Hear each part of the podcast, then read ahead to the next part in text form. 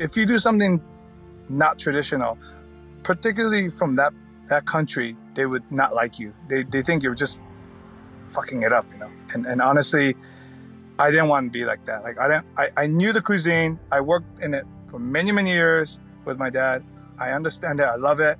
I love it. I want to respect it. But how can I still have fun with it? This is the Deep in the Weeds podcast. I'm Anthony Huckstep.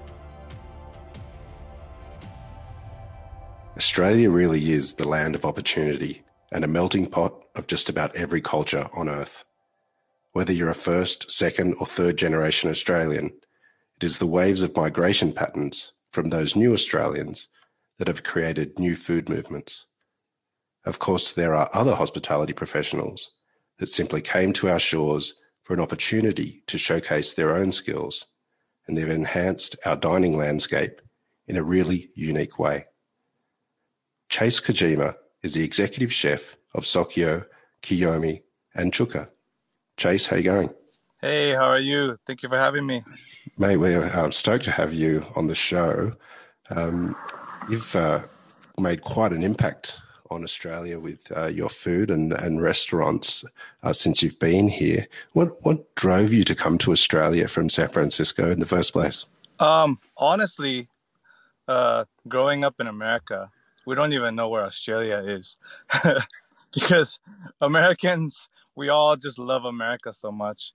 Um, but it was um, uh, I think it was um, around uh, year '99 uh, when I was kind of working for the Nobu Hospitality Group, and I was traveling a lot to uh, let's say duplicate their fantastic restaurants and um, and um, I had this opportunity of uh, um, talking about uh, opening a Japanese restaurant in Australia in Sydney, and um, again, like you know, uh, I never been to Australia. I had no idea what we're talking about, but because I traveled a lot with Nobu already, I thought I knew a lot about you know the different countries, um, and then um, basically they I was on a holiday. I was in I was in Tokyo. I was just enjoying my holiday, and they said they'll fly me first class uh, to Sydney and check it out for about a week, and then uh, basically they flew me. Like I, I, had to I had to get out of my holiday from Tokyo to Sydney. Uh, I think that was my first time taking first class uh, first class too, so that was amazing. But um, once I arrived, they really organized. Um, you know, like everything about how um, how Australia is, and uh, man, like that that first couple of days, I, already fell in love with Australia. Like I was like, man, if I can actually live here, and you know, can I even can I even do what they want me to do? You know, so I had to do a tasting and all that. But man, I I just fell in love, and then and yeah, I I, I totally wanted to come here after that point. Do, can you take us back to that time? Did they take you to different restaurants during that period or around places um, in Sydney? Yeah. So so again, um, when I was invited here, uh, it was like a it was like a program where they wanted me to do a tasting of what I can do with Australian produce, but obviously I never worked with anything. So they they scheduled me to go to the fish market and meet some suppliers, the meat suppliers, and you know, like they they drove me around like the whole two days and then let me explore, and then I was able to like kind of taste everything, and I'm just being like kind of blown away from how good these things are, and and then uh, yeah, they took me to um, I think I think um, which restaurants I, I I remember going to Rock uh, Rockpool. I remember going to Longrain.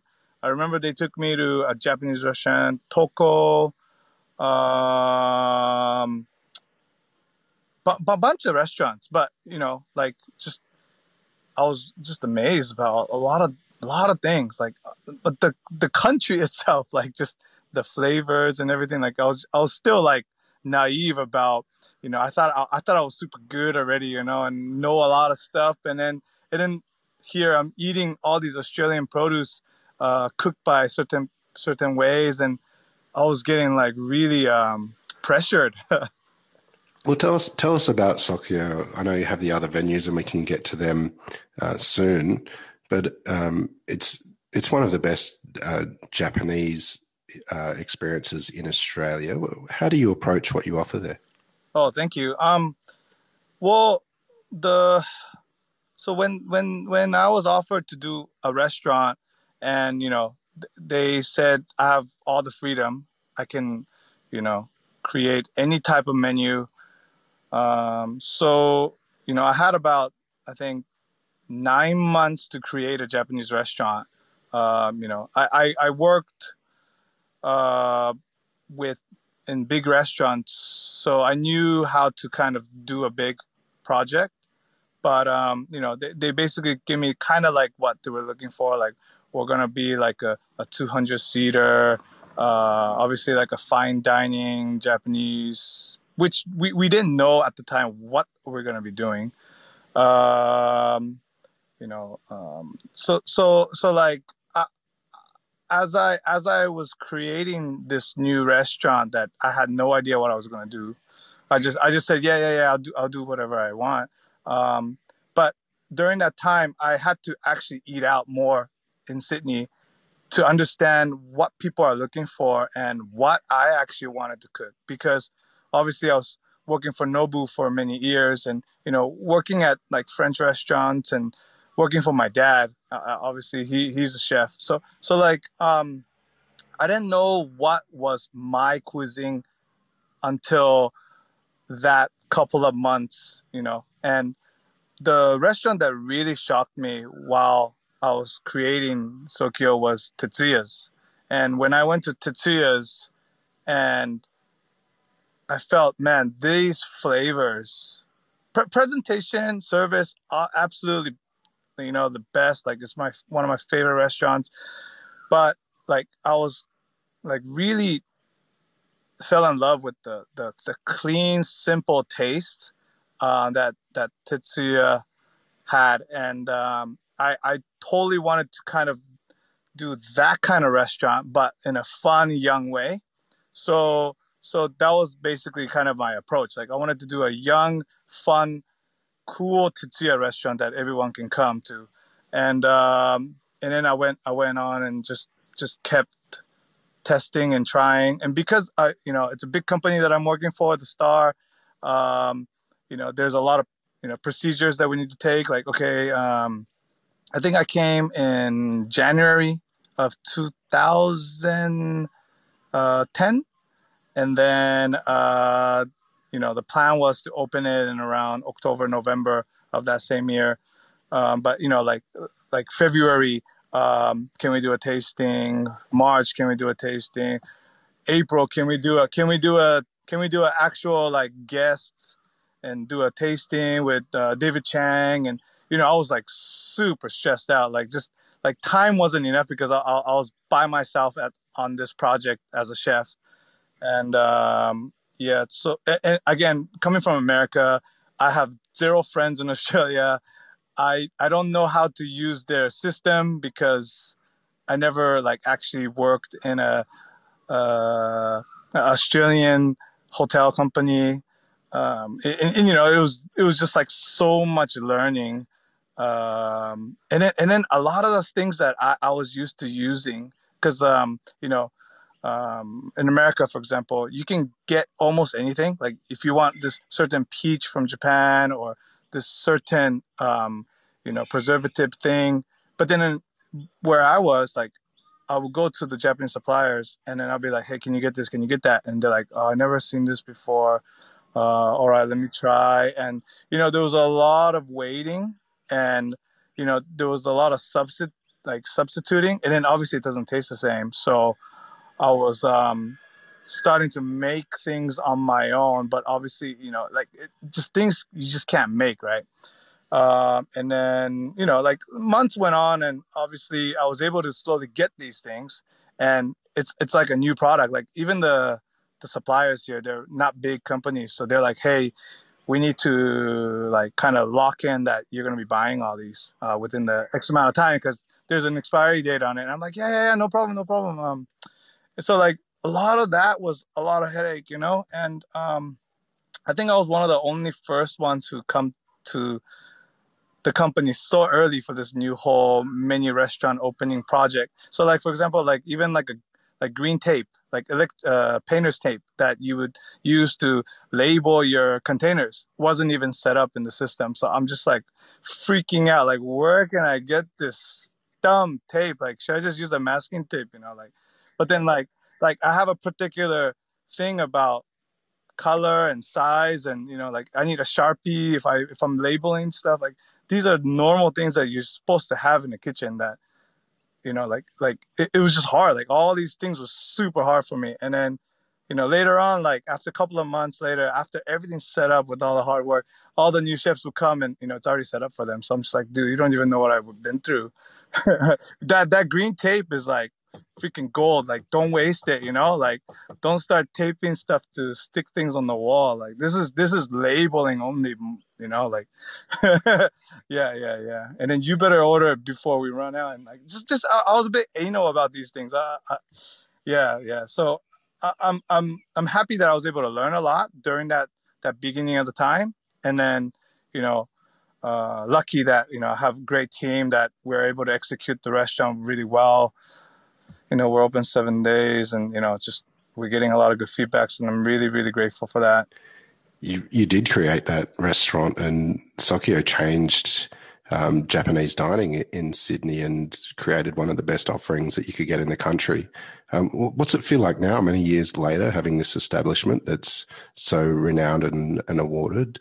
Um, and it was, you know, started from just from you. Well, you know, I I was 29 when I opened it. Um, you know, like I had a lot of energy, and I was just pumped. Like I was really, because it's not like my restaurant. It was it was a team restaurant, and I, I'm I'm leading. I'm I'm in charge of the Japanese side of the the cuisine for this whole big company, and I wanted to make sure, you know, like if if if we're if the bosses are looking to get a Michelin star or we call it a, a chef's hat here, like that was one of the goals. Um, you know, so we're working really, really hard. I, again, I don't know anyone. Like I, I don't, I don't know the reviewers. I don't know how it works here. So just work hard. Uh, the first year, um, we were getting like bad, not bad reviews, but like just standard reviews and and I was getting really angry. Like I, I, was getting angry at myself. I was getting angry at my team. Like, what are we doing wrong? And um, you know, like I would re- read the reviews and I would slowly understand like, oh, these are the things that I've been doing wrong.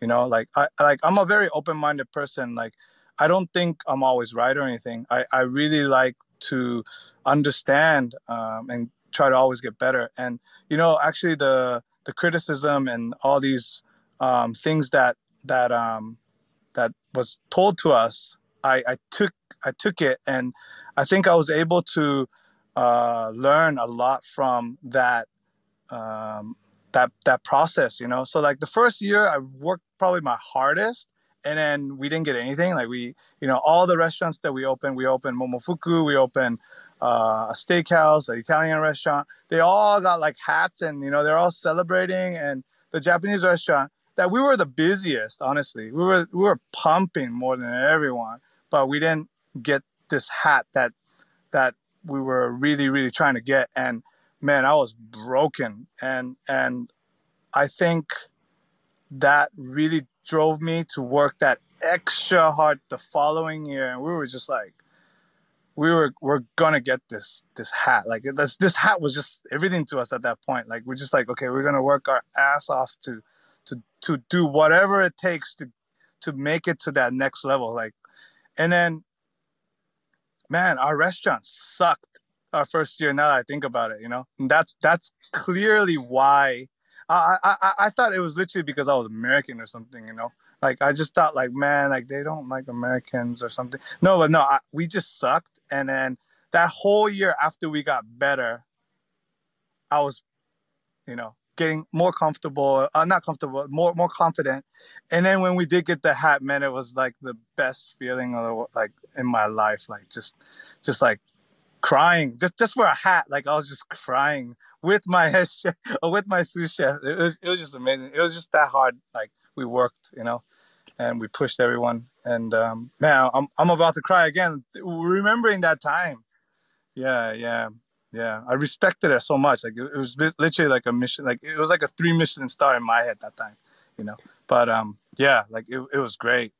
A little a little earlier, you mentioned your dad, who's a renowned chef himself. Um, can you tell us about your childhood and what food was like in your family?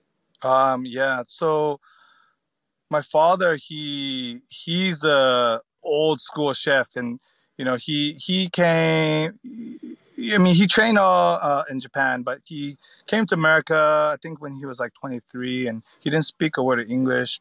And then like when he was around 26, he opened this restaurant called Kabuto Sushi.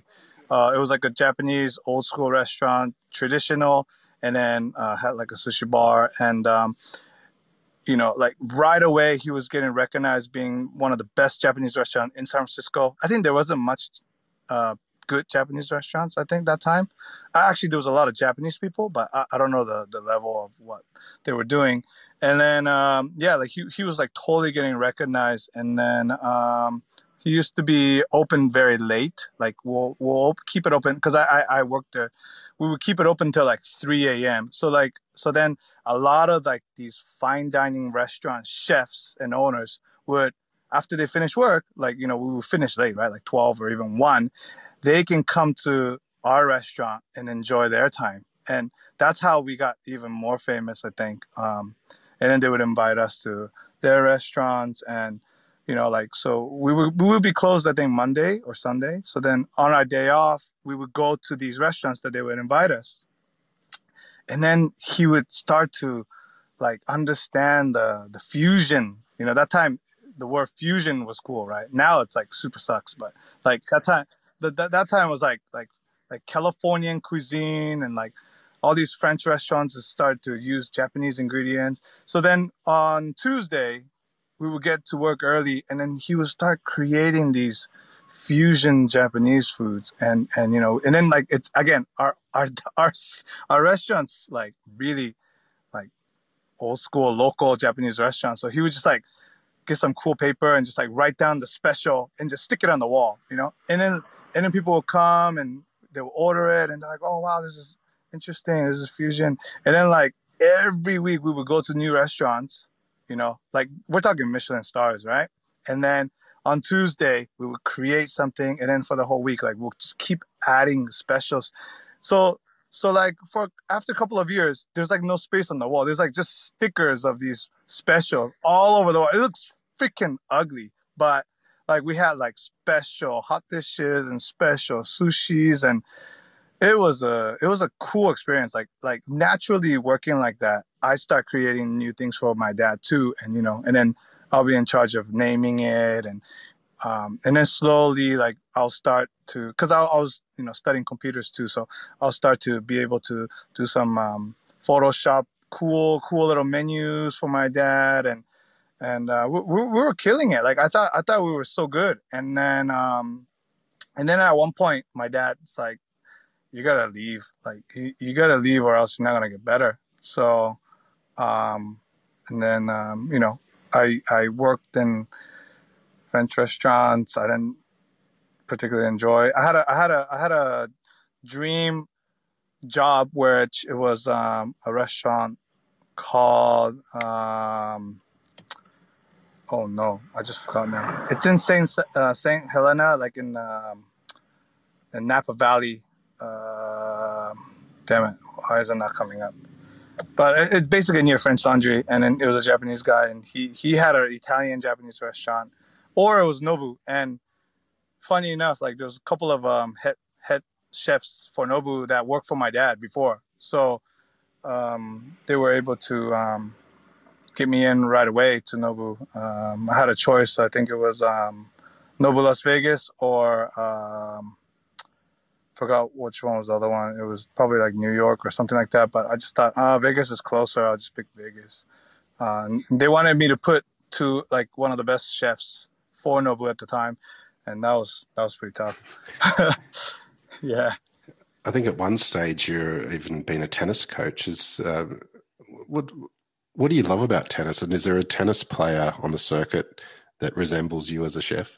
Um, I used to play a lot of sports. Like uh, I think, um, you know, uh, there was a karate place near our house, so I would go to karate, uh, kyokushin karate, uh, to be particular, uh, to be specific. But um, did a bit of that. Obviously, basketball throughout school years. My dad really loved baseball, like somewhat like he was kind of almost pro or something. So made me play a lot of baseball. But um, my mom like loved tennis, and um, when uh, my mom actually passed away uh, with cancer, bone cancer, when I was young, and then my dad decided to let me play tennis for my mom, and then I just played a lot of tennis at the time, like like competitively throughout um, uh, junior time, and you know I was I was playing so much that you know like I was Northern Californian ranked. I don't want to say the number because it wasn't that high, but like just just like like just playing a lot of tennis, and um, yeah, like it just I just loved the game. Like I just thought it was um, really um, it, it, it teaches you patience, but then you know like at that time I didn't understand it, but like think about it now, like just it, it, makes you a fighter, and I think it's important to be like that uh, mentally. And um, yeah, I, I, coached. I coached for like not, like not full time, but like obviously like just kind of part time here and there. Um, and yeah, just you know, like I, I love the game. Uh, thinking about the pros, uh, I, I, I don't know. I'm like I, I like Roger Federer. Like who doesn't, right? uh, not that long ago, um, before the pandemic, you opened a restaurant uh, with uh, Melbourne chef Victor Liong in Sydney, Chuka. Can you tell us about that cuisine and, and how that collaboration came about? Yeah, so um, I think we were in Melbourne with my team uh, for the um, Good Food Awards for I think what what year was that? Like 2017 or 18. And then, you know, Victor and I, we spoke. He came to my restaurants many times. His sister worked for us. Like, you know, like just knew knew the guy well, but I never actually ate his food. So, um, you know, we had a we had a group of I think like almost 10 and I, you know, I was able to try his restaurant and when I was eating it and he wasn't there. He wasn't there that day he was like, "I'm sorry, man. I'm not gonna. I'm off that day, or I don't know if he was hangover or whatever." No, I was just kidding. um, um, no, he uh, he looked after us, and I was actually blown away. I never had anything like it before, and then the more I was thinking about his food after we had it, like I was thinking, "Wow, this is actually very similar to my style, but in Chinese. Like like I, I didn't I didn't know how else to kind of explain it to people. Like like like I just thought, wow, the way he manipulates the the flavors, I thought it was very similar to how I how I kind of do it in Japanese. Um, and then you know that that was always in my mind, and um, so you know we the the star i mean it's a big company but you know the leaders are obviously there's only a couple of them right? And there was a space that was opening up and then you know usually like you know i have these uh, meetings and they were like uh, i have this space and um, and then i just like hey can i try something? And then and then they're like oh, okay well what do you want to do? And then i was like can i open a chinese restaurant and they're like, okay, that's good. Like, you know, and then, and I was like, but I need your help. I need to team up with someone because I don't know how to cook Chinese food. And they're like, all right, okay, that that's interesting. And then um, later on, I explained like, hey, like um, I want to team up with Victor. And then they actually obviously knew who he was. And then, you know, they they said, all right and then you know like like i came up with the plan and then i approached him and then luckily he said sure like let, let, let's let's continue on the conversations and then um, it just kind of worked. Like every, everyone agreed, and um, from there, like just we were working mobily. Uh, we would fly to each other. Like you know, there'll be disagreements on on things like you know equipment or you know or, or like just conversation that we just need to meet uh, face to face. So he would fly, I'll fly over there, and we would chat and kind of like simulate the movements. And obviously, because I don't know the Chinese.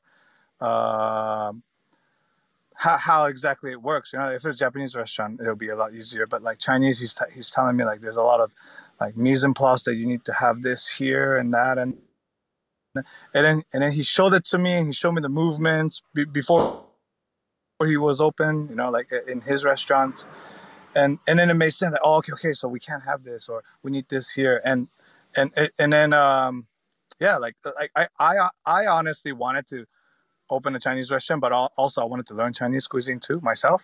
And obviously, you know, it'll, it'll help my portfolio too, right?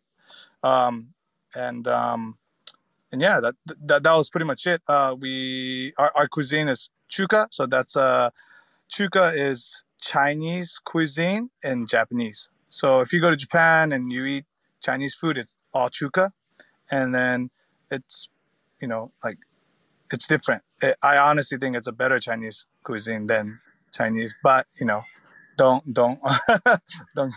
yeah, like uh, I, I don't know what I'm talking about, but like yeah, like when I go to Japan and I would eat like uh like uh, in Kyoto, like there's these old Chinese restaurants, and like it's fantastic. Like it's nothing like a normal Chinese restaurant, you know. So that was kind of the goal um, and and and um, yeah i learned so much from from Victor. Um, I feel lucky.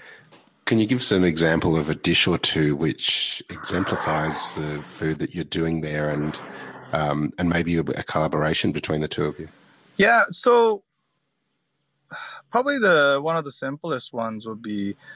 Uh, well, this this actually doesn't represent the true chuka in Japan, but um, when because I was opening a Chinese restaurant, I went to China.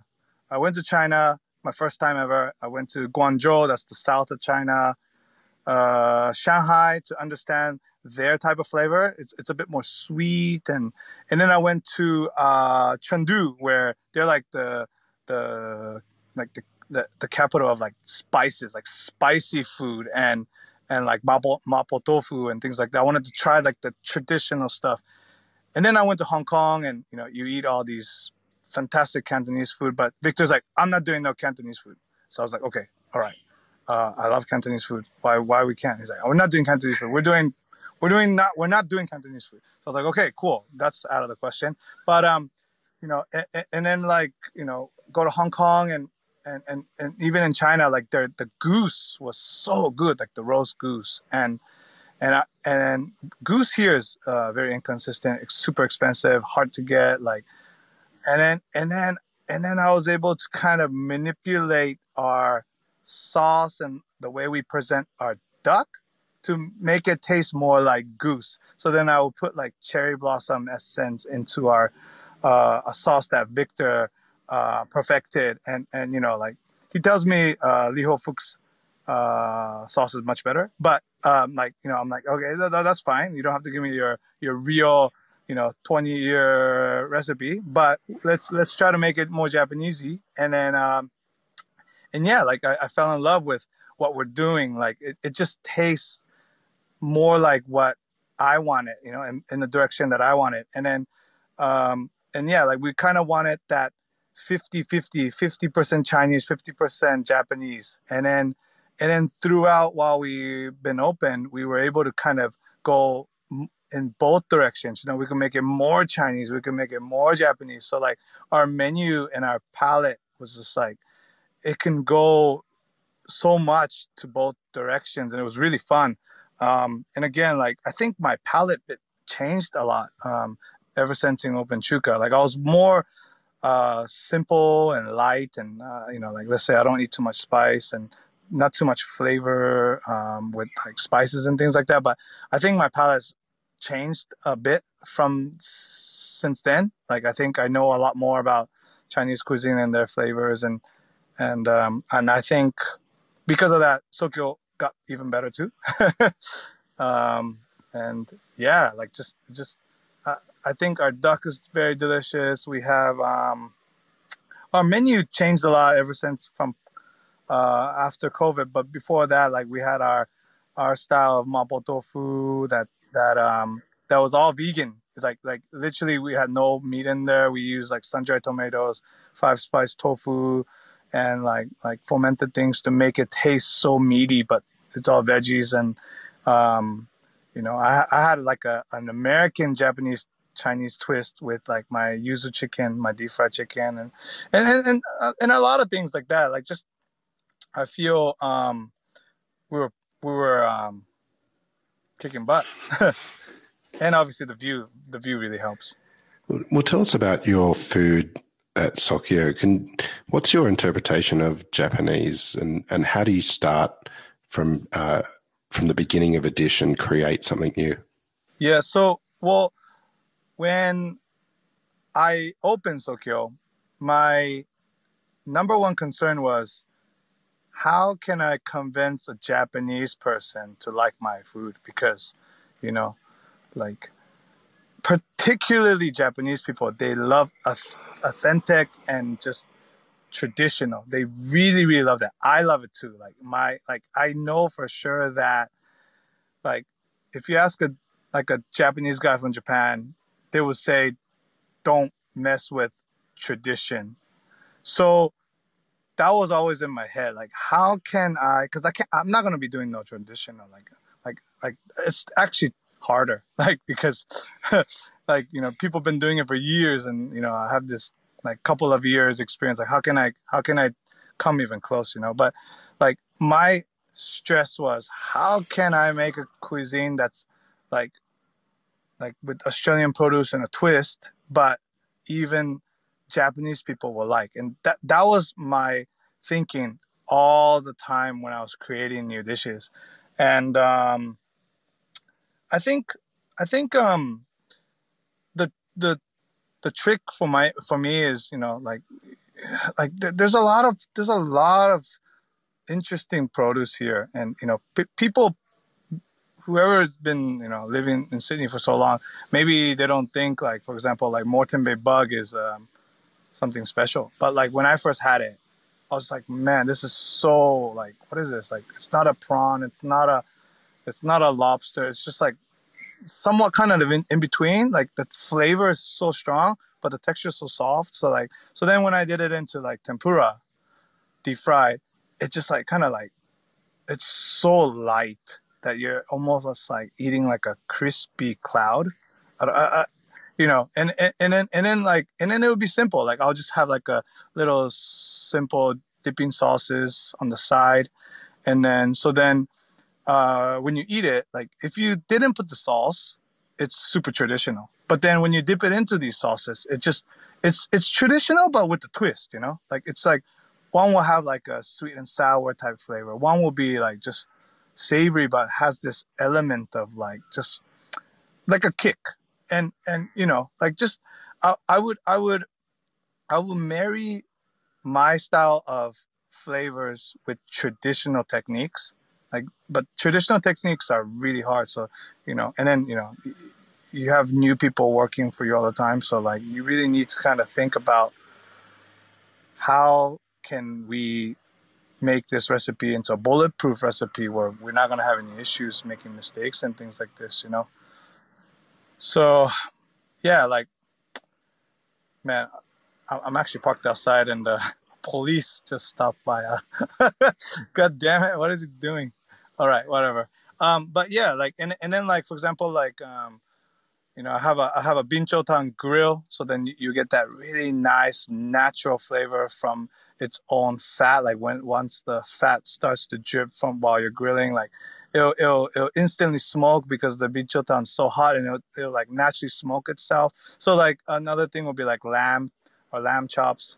Japanese people don't eat lamb. Like they just don't like it. I don't I don't think they're they're just scared of it, you know. But then I will make a sauce with like miso and try to let them like enjoy it like just just un, like they're familiar with the sauce, and then and you know like they, they usually just accept it.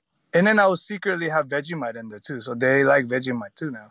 You know, like just just kind of kind of mess around and play around like this, like just you know that that Vegemite that I add, it gives it that touch more bitterness, but then that that umami that comes through it complements the miso and then you know and then I'll, and then I'll add my little American twist like maple syrup and things like that to just make it a little sweet or I'll do some plum wine reductions in there and you know and and, and, things like that and it just like we we would do a lot of trial and error um, but overall like we would we would think about how it actually eats. And you know like japanese people again they love everything that melts in their mouth. So like i'll have to use particularly good cuts in the beginning. And then slowly i'll have techniques where i can get like a like a little bit of tougher cut but then i could still make it a bit softer than than most people would serve it. And then you know and and, and, and you know like that, that, that was kind of the, the goal here like like